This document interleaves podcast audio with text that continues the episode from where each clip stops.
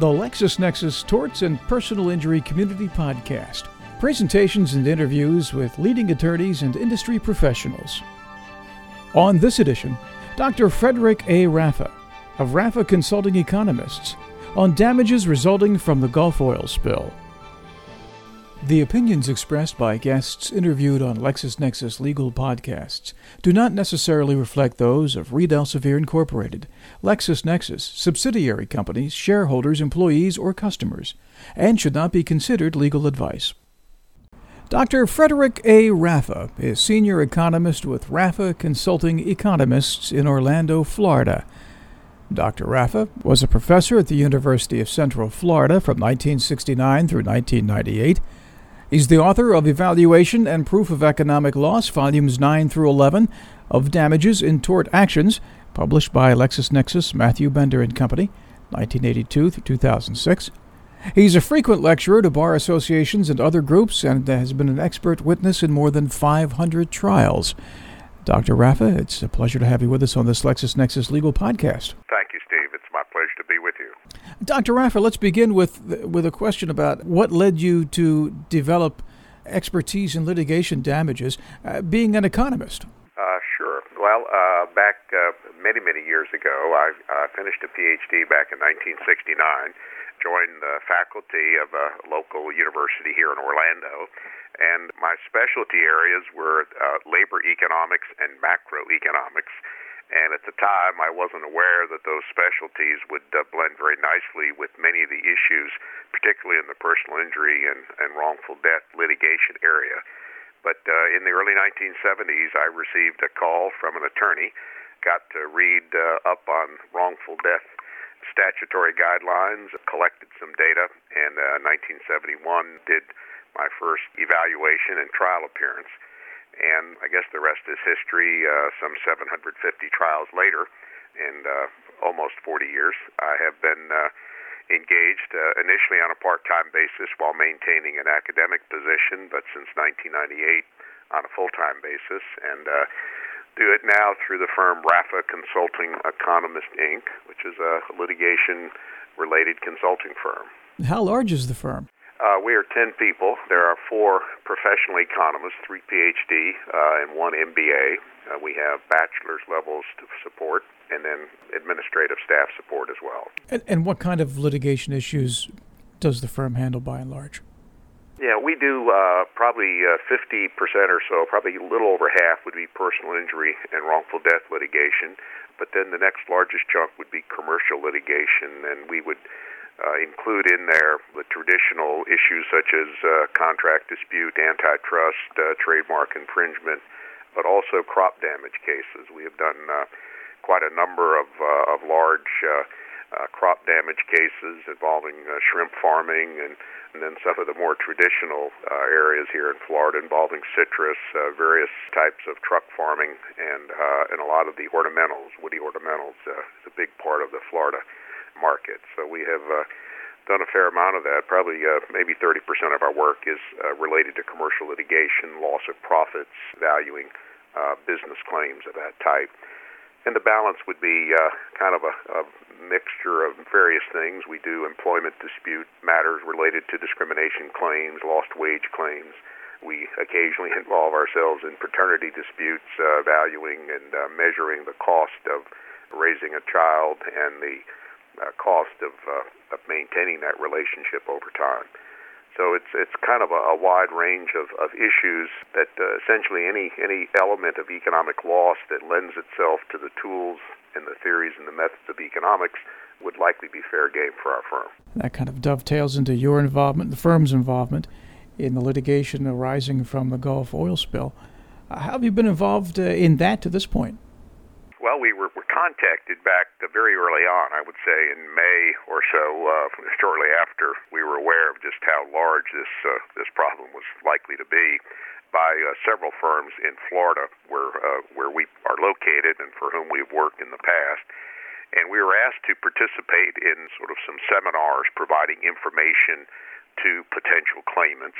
Uh, one of my colleagues, Dr. Ed Wolpert, uh, has spent a fair amount of time in the months of May, June, and July uh, speaking to potential claimant groups uh, throughout uh, Florida, from uh, north to south, from the, Panhandle all the way down to the Keys.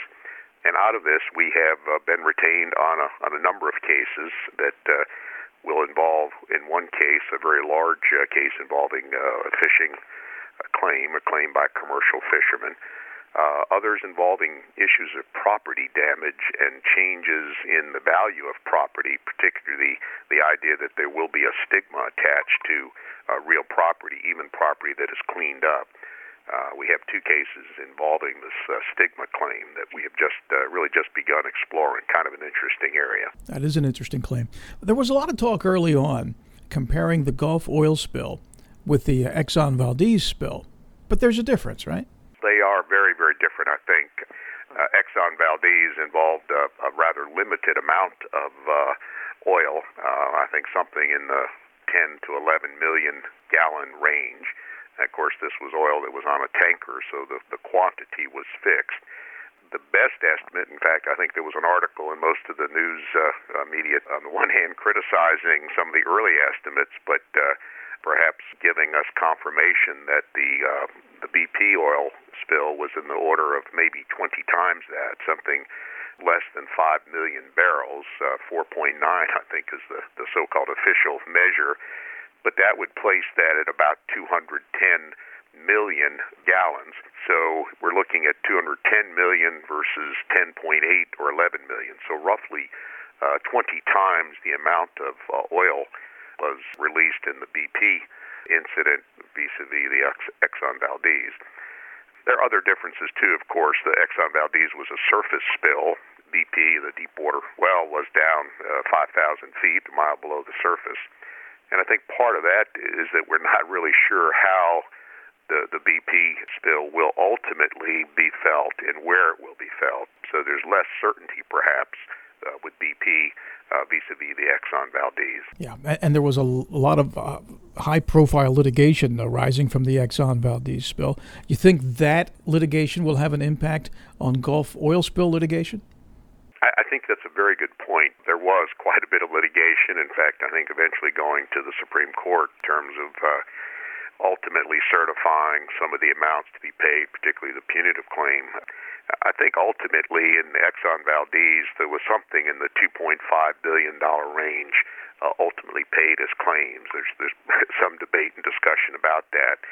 Uh, the expectation here is, of course, that, uh, that the BP spill will be uh, dr- dramatically greater. BP, of course, pledged uh, $20 billion, so potentially 10 times the, the amount uh, for the Exxon Valdez. And I think that's still quite a mystery as to how that's actually going to uh, ultimately be determined. A lot of comment and criticism of uh, uh, Mr. Feinberg and, and the efforts to resolve claims, and, uh, and I think we're just beginning to, to perhaps realize that this may be much larger than we first thought. Uh, the litigation, I think, though, is, is an interesting part of it because I think one of the things that has emerged is that the potential litigation, maybe in the BP uh, matter has been uh, put aside, perhaps to see if this this process of filing claims and, and hearing claims and resolving claims through uh, Mr. Feinberg will work. That's an unknown at this part, part but I think that it's uh, uh, something that we're all going to watch here in the next probably 60 to 90 days. One thing that uh, is for certain is that the spill not only caused injury to the environment, it, it's also affected workers and property and businesses in the region. Talk about some of the business losses both within the spill area and outside of it. Yeah, those those, those are good uh, good ways to look at, I think, Steve, because clearly within the area we know about uh, the aquaculture that was affected. The oyster uh, industry, the oyster harvesting industry, has been severely affected. Shrimping operations, fishing, both sport fishing and and fishing for the the market. And I think that the uh, you know, at that level, we're we're seeing very definite consequences. Those claims, I think, are easier to delineate and define because they, you know, essentially you're you're fishing and you're catching X pounds of uh, of fish or shrimp or oysters and marketing those, and then the next month, all of a sudden, it's X minus a significant percentage. So, uh, I think we're aware of that. We've heard a lot about that. I don't know that that. Uh, all of those claims have really been been finalized, but that's a big part of it. But I think that the tougher part is is the uh, impact on tourism within the region. We have some sense of that. We hear that hotels are uh, are not booked. We hear of cancellations for rental properties, seasonal rental properties, particularly in the Panhandle area, and in some cases spreading way beyond the actual spill area. And of course, with hotels and motels following that would, of course, be restaurants that are affected and, and related tourist activities activities such as you know uh, sport fishing and boating and, and beach related recreational activities and those are all within the area. And, and I say the difficulty here is that, of course, we are experiencing uh, clearly the worst recession since the Great Depression, and so separating out the impact of the spill and the impact of the recession, I think is tricky. But generally speaking, we know that there has been quite an impact. There have been various t- attempts to measure it uh, in terms of loss of jobs and then the potential multiplier effect from those loss of jobs. But within the region, uh, I think first and foremost, we do have the, the aquaculture that's been affected. And then related to that would be all of the tourism activities. And then I, of course, have to acknowledge that out of those tourism activities come jobs, income, and spending, the overall multiplier impact within a region. And this is uh, this is a real important dimension.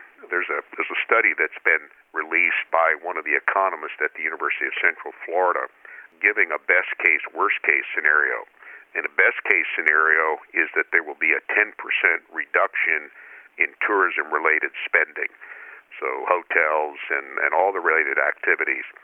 That 10% reduction in that spending is estimated to translate to a loss of 39,000 jobs, and through the multiplier effect, an impact in the magnitude of 2.2 billion uh, statewide as a result of the spending income spending income relationship through this multiplier.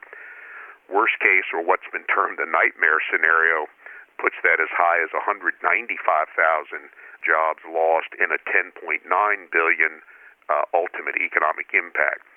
So the consequences within the region are both direct and then indirect as the income from employment is reduced and the spending from that as well. Talk a little bit more about the impact on individuals.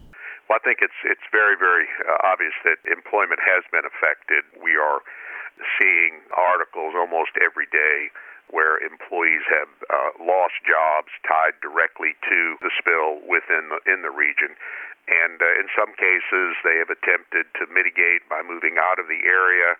That's a very difficult thing to do right now during this recession to move out of an area and and find employment. So, for many, many individuals working in the fishing and shrimping and oyster harvesting harvesting uh, industries, as well as the the tourism, uh, hotel, restaurant area, they've been very, very uh, significantly impacted, and with very little uh, ability to to mitigate.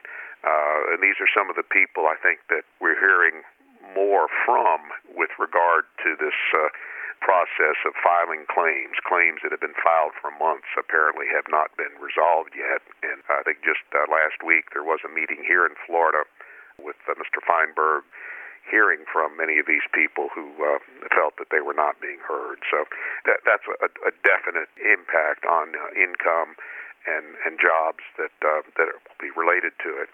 And I think also when you think of the personal side of it, many people live there. They live in the Panhandle area. They live in the Louisiana uh, bayou areas that have been affected in terms of just personal property. You know, property that once was quite valuable may uh, may never be as valuable again. This whole uh, idea that even if you clean up property, is it really clean? At, at what point do we uh, do we have the ability to certify that this is oil-free property? So there's been the cost of cleanup of the property, the real property, but then on top of that, the potential that there is no way to, at least at this point, be absolutely certain that there will be no recurring events down the road uh, from this oil. Lots of experts out there are weighing in on that, and I think at this point it's still quite an unknown. Well, talking about cleanup, there's been quite an impact as well on government agencies and, and services, right? Oh, yes, very much so. Uh, I think uh, in government, of course, uh, we recognize that that's a double-edged sword. They're being called upon to provide cleanup, and they're being uh, called upon to do that during a recession and also during a time with with spending decreasing as a result of all of this, the tax base, particularly in a state like Florida that relies so heavily on sales tax, that the reduced spending uh, in the region has reduced uh, sales tax revenues, and of course that is uh, kind of the bread and butter for paying for much of the cleanup. That's why there is a real effort underway to obtain funding for that cleanup, or at least reimbursement for the funding uh, from BP. But it's it's a very difficult process, you know, lacking the resources, but recognizing the needs that are very immediate in terms of government agencies. So, how are these claimants going to demonstrate their losses? Uh, let's start, let's say, with business loss claimants. How are they going to demonstrate losses? And what kinds of records should attorneys focus on? Yeah, that's a very good question. You know, there is a, a claims process, and there, there's pros and cons, I guess, if you will. I think many claimants have attempted to sort of file a piece of paper that says, I had a job making $15 an hour and I haven't worked in six weeks and I think when we, we read about some of these claims, obviously that's a very difficult one to process. Supposedly there are in the neighborhood of 15,000 such claims that have been filed where uh, someone essentially fills out a piece of paper saying, I lost this, or my business is down $20,000 in the last six months, here's my claim. So I think we have that on the one hand, which makes it very difficult to really review and process those claims. On the other hand, I don't think, from what I read about Mr. Feinberg's review process, he's not, you know, requiring audited financial statements or tax returns. He, he's very willing to look at internal documents. If you have a a business and you use uh, an accounting software package, and there are several very good ones out there. I think if you could produce your P&Ls and uh, particularly focusing on either you know, here are the last 12 months or 24 months of our profit and loss statements uh, leading up to the spill. Here are the revenues, and here are the quantities of output, physical output. If you're a fisherman and you're out, you're out there catching and selling fish, here's a profit and loss statement showing what the quantities were before, and here are the same profit and loss statements for the the spill period and and beyond. And so here is an accounting statement, not audited, not a tax return, uh, not as elaborate as, as what we might expect, certainly not as elaborate as you would need if you were pursuing this in a, in a litigation environment in a, in a courtroom. You would certainly need much, much better, uh, much more precise documentation. So I think from a business standpoint, a business claim, someone that maintains reasonably decent accounting records, profit and loss statements, if they have a a software package, it would be uh, perhaps easier than not. But I think that's what Mr. Feinberg is looking for so that he can uh, at least have something to review, something to uh, process, if you will. I think that's at least from what I can tell. And I think what has happened is they, uh, what I understand, many of the attorneys who perhaps were anticipating that there would be uh, a significant amount of litigation uh, immediately emerging out of all of this have perhaps uh, been surprised by the fact that many people are trying the uh, the process of filing a claim through uh, through Feinberg. And so I think many attorneys now have shifted some of their efforts to assisting in filing those claims, making sure they're done correctly, that they meet the standards that would uh, allow for an expedited processing of the claim. I think that's an interesting and important nuance that, that has emerged out of this. Yeah, I don't recall the numbers, but I, I was reading where there, there have been uh, a good number, of many thousands of claims already paid, but still many, many, many others that, that have not been yet. Yeah, I think the, you know the, the best estimate I've seen is somewhere around four hundred million dollars of claims uh, has been paid to date. But I think I saw somewhere last week uh, there's something in excess of 50,000 claims filed, and maybe uh, 15,000 of those have been actually processed, approved, and paid. But I think I saw they're they're, they're actually receiving, or excuse me, they're actually processing something like a thousand claims uh, each day. I don't know if that's uh, if that's realistic. To, I don't know how you would do that. So it's it's a very very uh, obviously large scale process. And obviously for personal losses, uh, personal property, there's evidence that's relevant to uh, to proving loss of income, right? Yeah, I think that's a good point. With personal property, again, I, from what I read, I don't think you need to go out and hire a real estate appraiser to come in and say, well, on April 1st of 2010, I could have sold this property for in the magnitude of $100,000. And on April 30th of 2010, recognizing the spill was on the 10th, that I would now appraise this at 50,000. I don't think we need that type of detail, but I think what is expected is some measure of the decline in value, and that might be accomplished by consulting a realtor uh, simply saying, if you were going to list this property today, what would you list it for? Give me a comparable listing for this property prior to April 10th of 2010. Uh, I think mortgage uh, companies or the, or the mortgage department of a commercial bank would also be in a position to say, you know, you have loaned money on real property in this area prior to uh, April 2010 what would be your your assessment of loan to value on this property pre uh, the spill, and what would be your assessment today? I think there needs to be some of that again, not expensive high level analysis yet, but some general sense that there is a very definite reduction in value unrelated to the recession because you're looking at a pre-April, post-April 2010 uh, time period. So but that is that, that is very very much a part of what we're dealing with here, and that may be the the, the more difficult aspect. The real property claims may be uh, much more difficult to ultimately measure because of the, the impact of the recession, which has been so severe. Uh, we, we touched on the, the number of claims that have been filed, the number of claims that have been paid, the, the many that have not been paid as of yet. With all of that, has there been as much litigation as everyone's expected? Very good, uh, very good question. An interesting uh, uh, point, I think, Steve. The uh, the general sense is to that I think is no.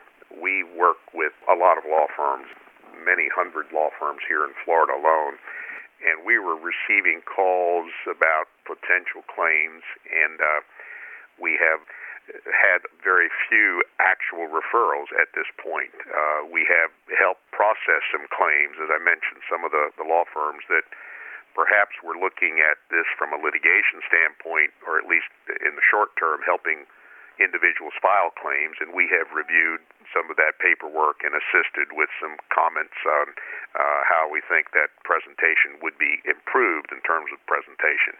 But I think at this point, there's very much a, a wait and see. I think claimants, uh, I, I've uh, spent uh, some time on the phone with a, the, the head of a fishing co-op, I guess it is. Uh, out of the the uh, Louisiana area, and they were considering filing a claim formally, and as opposed to going through litigation. And from that discussion, my sense was that they are, are more common than uncommon in the sense that they're going to give it a shot. They're going to see whether they can go through the BP claim process and see how that works. So I think for the, I think short term, I think there's much less litigation than was anticipated. Uh, I think the uh, the sense is that that's probably maybe a temporary phenomenon, but for the time being, I think that's indeed uh, a bit of a surprise. Given the number of claims that have been filed to this point, do you think we've seen the bulk of them now? In terms of numbers, I think we have. I'm not sure in terms of dollars. My sense is that there are many claims out there that where, particularly if they're large claims, they are a little more complex. They are requiring more time to, to prepare, and and maybe there's a bit of a wait and see. Uh, I think on the part of some of the larger claims, waiting to see how this uh, process works. If it works well, then they will they will have all of their ducks in a row, so to speak, and be ready to file a claim. But if not, then they will also have their claim performed and prepared in a in a much more formal manner that could potentially go directly into litigation. So I think perhaps the dollar value of the claims that have been filed will not be indicative of what is to come but I think the number of claims I think will will be certainly decreasing over time. Let me ask you, as far as a final thought is concerned, as far as the spill goes, as far as the claims process, and how long you think we can expect to see fallout from the Gulf oil spill? Great question. I, I think, generally speaking, there's there's a school out there that says, "Gee, uh, this thing wasn't as bad as we thought." You know, the grass is coming back. The uh, the warm water perhaps helped disperse the oil much better than the, the cold water in the uh, Exxon Valdez case, and that perhaps there are fewer birds, fewer uh, wildlife affected, and and this school, maybe we'll call it the optimist school, says that this thing will will become short term that we will be over it sooner than later. And I think I, I read a lot about this. Uh, you know, environmentalists are out. They are checking on the habitats for all of the wildlife that would have been affected, and, and they're coming back with reasonably positive statements about how the habitats have uh, responded and very optimistic about the wildlife that were so badly, so horribly affected in, in the Valdez matter that perhaps are not as affected. And, and I think that same uh, school says that between burn off and the winds and the currents that kept much of the soil off the beaches, that there has not been as much damage to the environment and the, the beachfront community type uh, lifestyle as was expected and that that side of the of the story I think says this thing is short term. You know, we may be looking at another 12 to 18 to perhaps 24 months, and it will be a history. The other side is perhaps just as uh, as vocal in saying that we really don't know where the oil is. One uh, story I read recently said that many people think that the oil has settled to the bottom, and we don't know what that's going to do to the ocean floor in terms of impacting the fishing and oystering and, and shrimping and all of that, that it's lying there, and uh, as if it releases into the water, does that affect or contaminate on a very long-term basis uh, all of the uh, the aquaculture coming out of that area?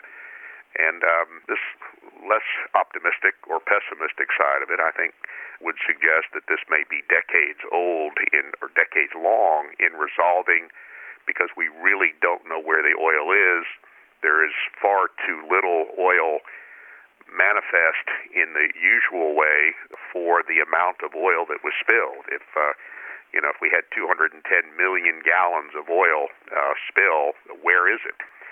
So, you know, I, I think that that's a real issue. We're just now we're reading about sort of better estimates of how much oil was actually spilled, and I think we're going to follow that with better estimates of where that oil is and how it's likely to impact us. Uh, you know, the uh, the scientists, the natural scientists that I speak with, uh, you know, they they raise a lot of doubts. Uh, they claim they would not eat shrimp or fish taken out of the uh, area uh, of the spill. Uh, I'm I'm not a, a a scientist of that type, but um, I think you know caution is out there, and that caution will will make this a much longer uh, process in terms of resolution. As with so many other things, time will tell. Yes, very well put. Dr. Raffa, it's been a pleasure having you with us on this LexisNexis Legal Podcast. Thank you so much for your time and your insights on all this. Thank you, Steve. It's been my pleasure. Dr. Frederick Raffa, Senior Economist with Raffa Consulting Economists in Orlando. Thank you for listening to this LexisNexis Legal Podcast. Visit the LexisNexis communities at www.lexisnexis.com slash community. The LexisNexis Torts and Personal Injury Community Podcast, copyright 2010 by LexisNexis, a division of Reed Elsevier Incorporated.